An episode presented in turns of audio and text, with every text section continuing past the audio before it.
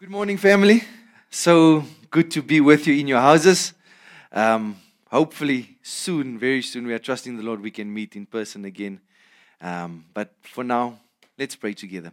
Father, in the name of Jesus, this is your word.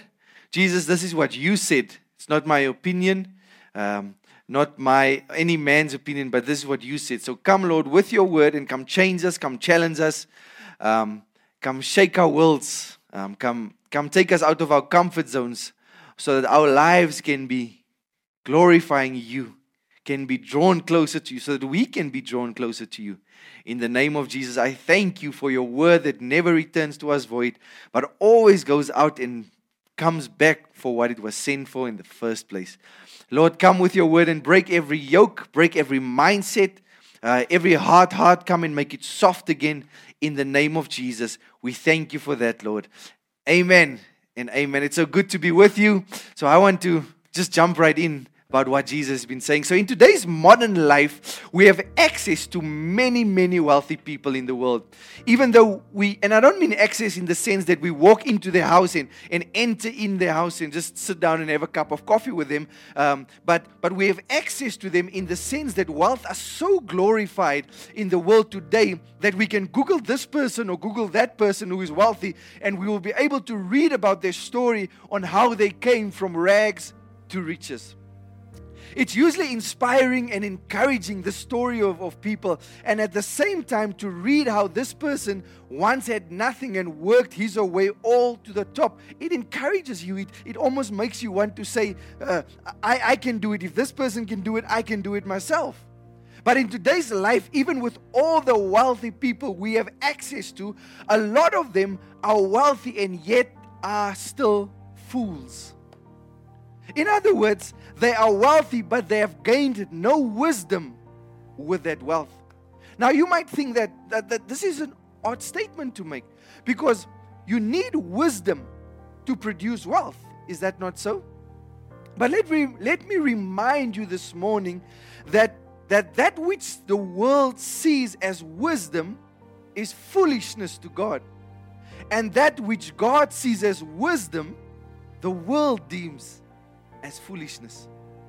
Now, think about that for a moment and, and walk over with me. If you have your Bibles with you, um, uh, click, swipe, turn, depend on, depending on what kind of Bible you have with you, um, with me um, to one of Jesus' parables in Luke chapter 12, verse 15 to 21. And let's see what Jesus means by calling this wealthy man a fool or foolish. Let's read together. Then one from the crowd said to him, Teacher, tell my brother to divide the inheritance with me. But he said to him, Jesus then replied to the men, This guy was interrupting Jesus while he was teaching. Uh, and he said to them, Take heed and beware of covetousness, for one's life does not consist in the abundance of things he possesses. Then he spoke a parable to them, saying, The ground of a certain man uh, certain rich man yielded plentiful. And he thought within himself, saying, What shall I do, since I have no room to store my crops? So he said, I will do this.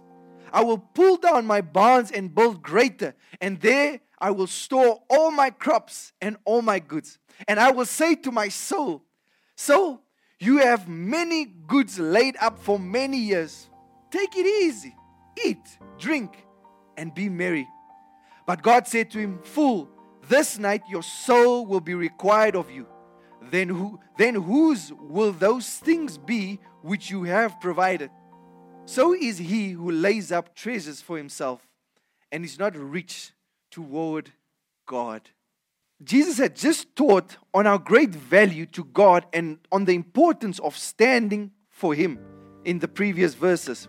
In the midst of this teaching, a man interrupted Jesus to ask that he take his side in a financial dispute he had with his brother. Now, according to the law of the day, the elder brother received two thirds of the inheritance, and the younger brother would receive one third.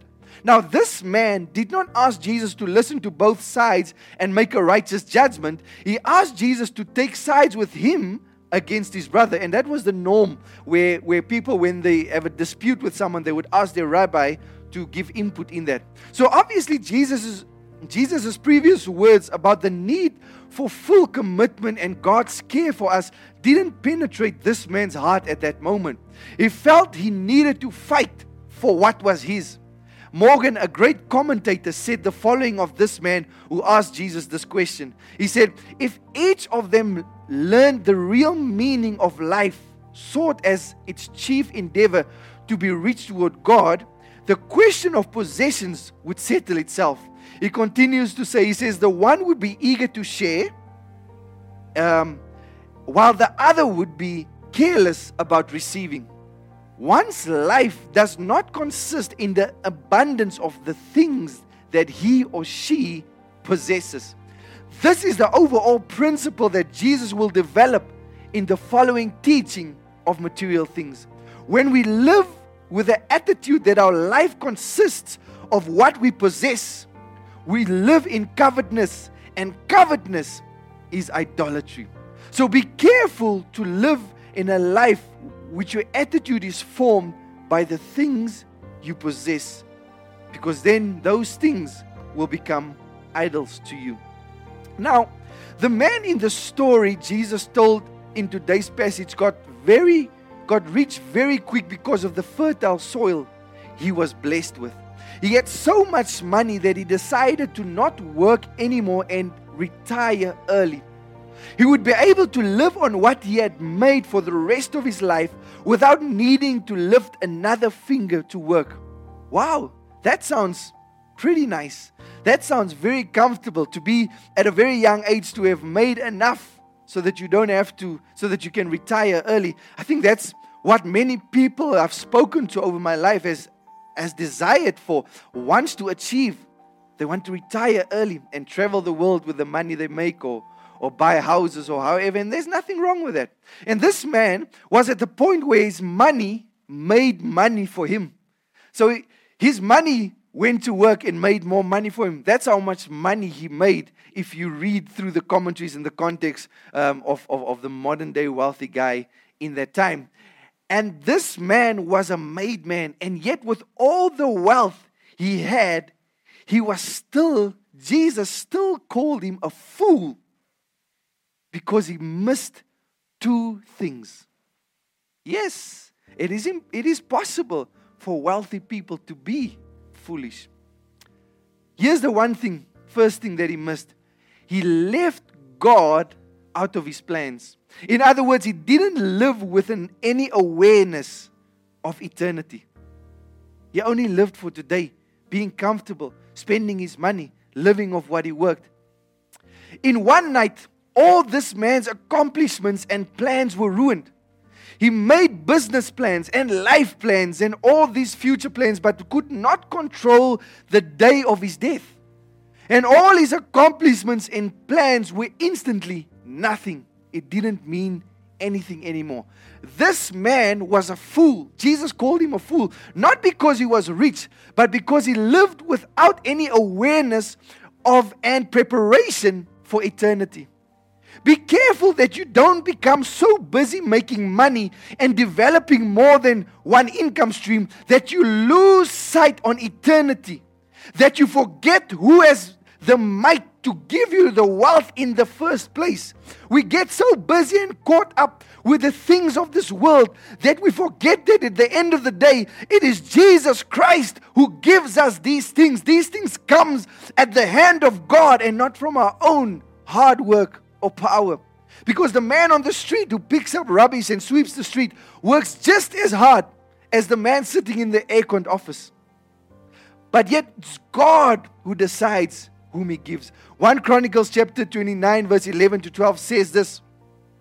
David, it's David's prayer. David is praying here and he says, Yours, O Lord, is the greatness and the power and the glory and the victory and the majesty.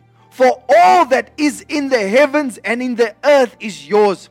Yours is the kingdom, O Lord, and you are exalted as head above all. Both riches and honor come from you, and you rule over all. In your hand are power and might, And in your hand it is to make great and give strength to all. Some translation says it is in your hand that men are given strength to make or create riches. It comes out of God's hand. This man owed, owed his life he owed his livelihood and he owed his wealth to God. But most of all, he owed his soul to God. But with making all this money and all this wealth, somewhere along the line, because he didn't account for God's plans in his plans, he lost his soul while he was chasing after wealth. Family, as Christians, as believers, we live in a very difficult time where we are unsure of the future, we are unsure of our financial futures. Uh, many people are being uh, losing jobs and all these things, and, and we are tempted with get rich quick schemes, things that can make us money quick and fast. And I want to say to you, I want to encourage you be careful of those things. Be careful that you don't lose your soul and your salvation when you are chasing after the wealth of this world because you will be foolish as this man is. Everyone would think that this man in the parable was a great success. But God said he was a fool for not including God in this. Eternity provided the man a fool.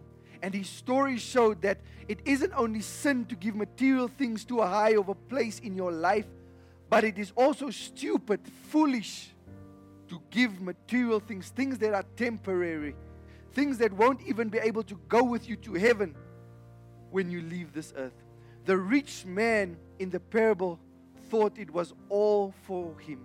These things that he've made, these things that he've accomplished, all this money, all this wealth, he said it was all for him. He said, It's my crops, it's my bonds, it's my goods, it's my soul. Everything was about him, and nothing was about God. And that's where we need to be careful of when we are chasing wealth. Again, I say this many times I don't have any issues with wealth, but the more you have, the bigger the price it is that you have to pay. Um, it was provided in the end that nothing was his, even his own soul was subjected to God. He didn't have any crops in the first place. He didn't have any barns, any goods, because he couldn't even take that with him when he left the plains of the earth. He came into this earth as a beggar, and he will leave this earth with nothing as a beggar. So is he who lays up treasure for himself and is not rich toward God. The man's problem was not that in, in, in that he had treasure on earth, but that he was not rich towards God. And that was the second mistake he made. And that was the second reason why Jesus called this man foolish or a fool. But what does it look like to be rich towards God? What does it look like? How does it look like? Well, to be rich toward God will help us not make the same mistakes this wealthy person made by not leaving God out of our plans, but rather including and asking counsel from Him for whatever we plan for the future, whether it's business or private. This man's problem was not in that he had treasure on earth, but that he was not rich towards God in that. My friend, my question to you today is do you still go for counsel with God when you are about to make business decisions? When last have you prayed and seek God's face to ask, Lord, should I start a business with this person? Should I start a business with that person? Lord, I want to do this. I want to sell these things. This is my business. Instead of just asking, Lord, bless my business or bless my plans, Lord, is this part of your will and your plan for my life? When last have we asked God's counsel on these things? Do you still include God in your future plans, whether you are starting a business or planning something for the future?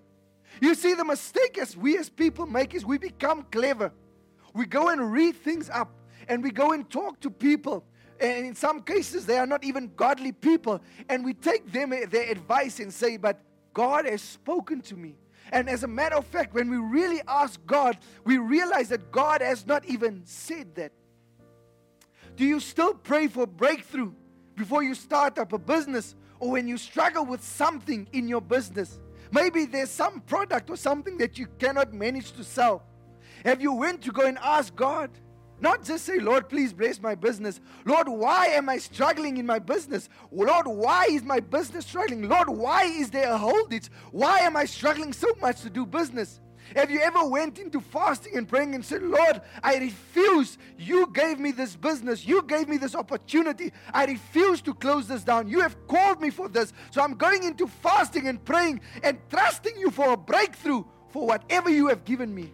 When last, family, instead of just praying about things and asking God to bless what you are about to do, do you actually wait to hear from Him on what He has to say about your plans? Or do we just go ahead and assume because He has said nothing, He is okay with what we are about to do?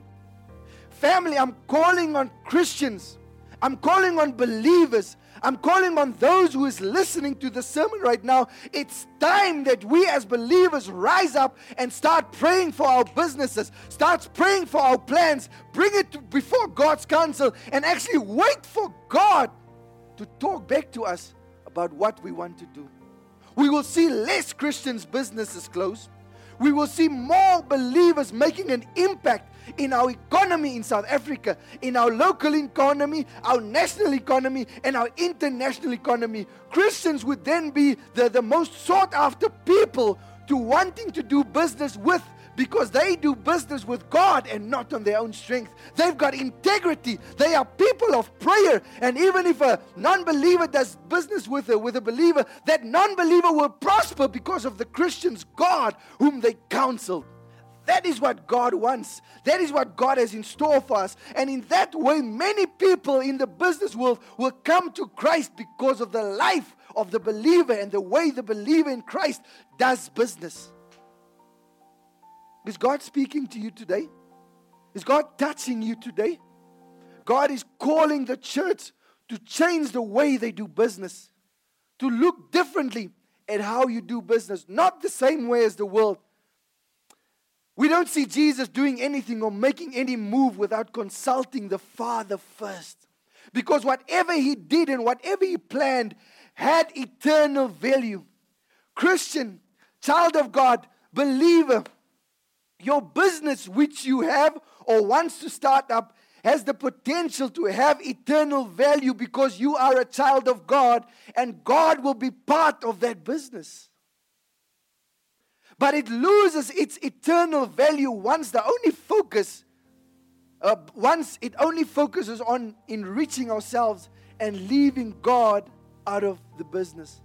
How much more us, especially in the times we live in, should we not also run with every plan and thought to Jesus, asking Him for His counsel and His input in it, and actually waiting on Him to reply, waiting for Him to move? Say, Lord, I won't move unless you move in this business before me.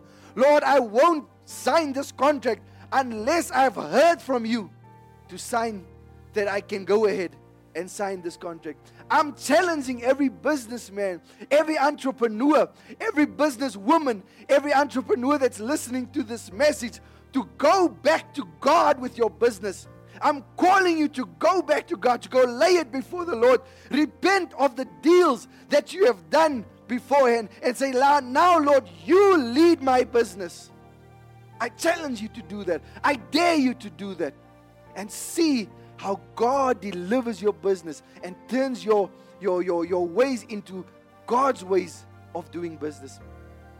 Secondly, we may become rich toward God by sacrificial giving to those in need. Now, I spoke in quite some detail about this last week, so I won't be repeating this again, but you are welcome to go and listen to last week's sermon on our YouTube page and, and, and on our website and, and also um, on, on, on Facebook, on our Facebook page, which uh, most of you will be watching this sermon on. So just go back uh, uh, uh, to last week and you will see I've, I've spoken quite extensive about giving sacrificially. We also, a third uh, way to become rich toward God is also by, by trusting in Jesus for every necessary thing. This is about being fully dependent upon Him for everything. Right in the next verse, Jesus, about this passage, after he finished, Jesus says the following to his disciples. He says, Therefore, I say to you, do not worry about your life, what you will eat, nor about the body, what you will put on, in some translations, what you will wear. Life is more than food, and the body is more than clothing. This is Jesus' words, meaning greed and worry are closely connected. Greed can never get enough. Worry is afraid it will never have enough. Neither have their eyes on Jesus. In Jesus' own words, he says, Don't worry about these things. I got you, fam. I've got your back. You are my children. I will provide for you. Don't worry about these things. And if you worry, pray that God gives your mind the peace that surpasses all understanding so that you can stop worrying and stop having sleepless nights about these things. I want to challenge you today, this morning. What is that one thing that makes you worry, that gives you sleepless night? I want to encourage you to give it to Jesus. You can cast your burdens unto Jesus, for he cares for you. Cast it. Put it on him. Don't take your burdens back as soon as you are done praying. Learn the discipline when you put your burdens at the cross to leave it there, to remind yourself constantly when worry comes up in your mind, where you tell yourself, I've put my burdens in the hands of Jesus. He loves me and He will take care of me. And you will see the salvation of the Lord in your life like never before. That's the Jesus who we serve. One commentator commented the following about this verse. He says, We cannot obscure the fact that earthly riches often keep us from going after heavenly riches as we should. Paul wrote, But those who desire to be rich fall into temptation and a snare, and into many foolish and harmful lusts, which draw which drown men in destruction and perdition. 1 Timothy chapter 6, verse 9. Most of us are afraid of poverty. We should be afraid of wealth. Wealth can cause you to lose your way. That's why I always say don't make the mistake of confusing the blessing of God with material wealth only. That's the biggest mistake. That's only partial and temporary. The true blessing of God is spiritual. And you have to walk in the spirit in an actual relationship with Jesus Christ to see and accept those kind of blessings so that those kind of blessings actually make sense to you. And finally, John Wesley, one of the famous preachers before our time, taught and lived wisely regarding riches. He said that you should earn as much as you can, save as much as you can, and give away as much as you can. I want to conclude by saying my prayer for our church has always been that there will be that, that, that, that, that our people will be financially prosperous. That's my desire. That they will have more than enough financially, that, that they will that our people will know no lack in their finances and that they will be financially well off.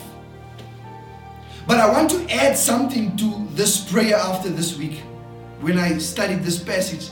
I want to add by praying that our people will be wise enough not to make the same mistake this rich fool made by excluding God out of his plans and not by consulting with God about the future of their business, their lives, and their companies. Secondly, that we as a church would become rich toward God, whether we become rich through our giving or rich through our doing, because that is where our true riches lie. That is where our true treasure lie. It's in God through Jesus Christ. Let's pray together. Father, we thank you for your word. Lord, thank you that you've spoken to us. Father, thank you that you've edified us. Lord, thank you that you've touched us. Lord, thank you, Lord, that you've given us a new perception, a new way of doing business in this world. Lord, I pray that we won't lose heart and that we won't lose faith I pray that you would that you would awaken our business people the desire to include you in all of their plans so that we might not we might we might we don't want to be wise in the world's eyes and yet foolish in your eyes. Our desire is to be wise in your eyes because we do what you told us to do, and that is to counsel with you, and that is to realize that everything comes from you, and that is to know that uh, that that our material possessions also belongs to you.